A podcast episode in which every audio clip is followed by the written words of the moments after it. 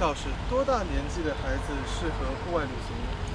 对我来说，旅行应该是一个孩子成长过程当中他生活当中的一部分，零岁就可以了。可能很多爸妈说，那么小的孩子他记得住吗？他知道吗？孩子知道。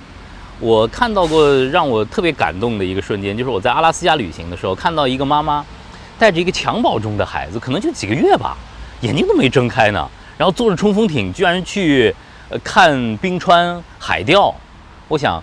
这种经历啊，呃，就是幼儿专家提醒我们的，一定会对孩子的大脑和神经元网络对这个世界的认知有很强的刺激的。嗯，那种温度，那种从室内到室外的变化，孩子们其实比大人还要更加的敏锐。我在想，一个孩子要从小去旅行啊，其实呃，首先是对父母的一个挑战，因为毕竟是学龄前的孩子。学龄前的孩子都是在父母的陪伴下展开旅行的。那么这个时候，首先爸爸妈妈的心就得稍微大一点，对不对？别什么事儿啊都要替孩子做。孩子要成为一个小小旅行家，他要做很多的准备的。首先就是能力和生活上的准备。我在机场看到过一个西方的外国的妈妈带着三个孩子，然后呢，他们他们一家人在吃饭。他和他的先生在吃饭，然后一个坐在摇篮当中的一个孩子就在吃意大利面哦，然后弄得全身都是。但是这两个爸爸妈妈就好像是非常非常的自在安然啊，那完全让孩子自己去弄。我们的家长啊，早就开了锅了啊，家长的心得大一点。另外，我觉得我们的社会也为孩子和家长出行去旅行，呃，创造一个相对来说比较宽松的。环境怎么说呢？就是因为孩子他在这个公共的空间里头啊，多少他有的时候会有一点吵闹，对不对？就是整个社会对于孩子来说，应该相对比较宽容一些。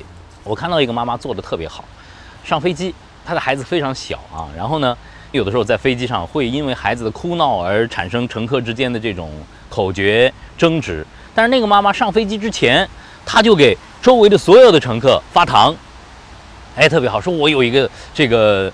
很小的孩子，不好意思啊，待会儿如果飞行过程中他哭闹的打扰到您了，呃，不好意思，先跟您打个招呼，这是这是给您发糖，不好意思，不好意思。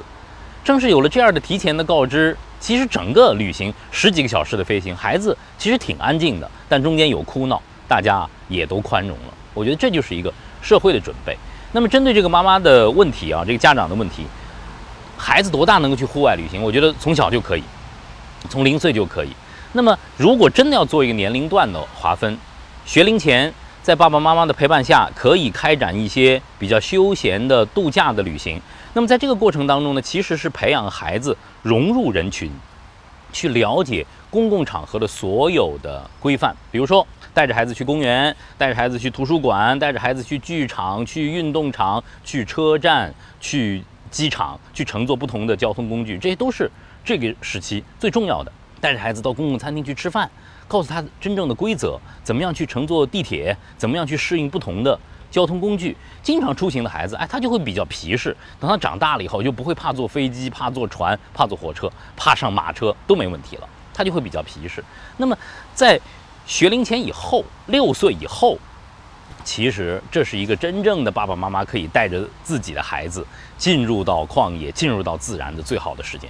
只有看过世界的孩子才会有世界观，只有看到过户外的孩子他能够真正的热爱自然。带着您的孩子赶紧上路吧，世界才是孩子们最好的课堂。让我们在行走中和孩子们一起成长。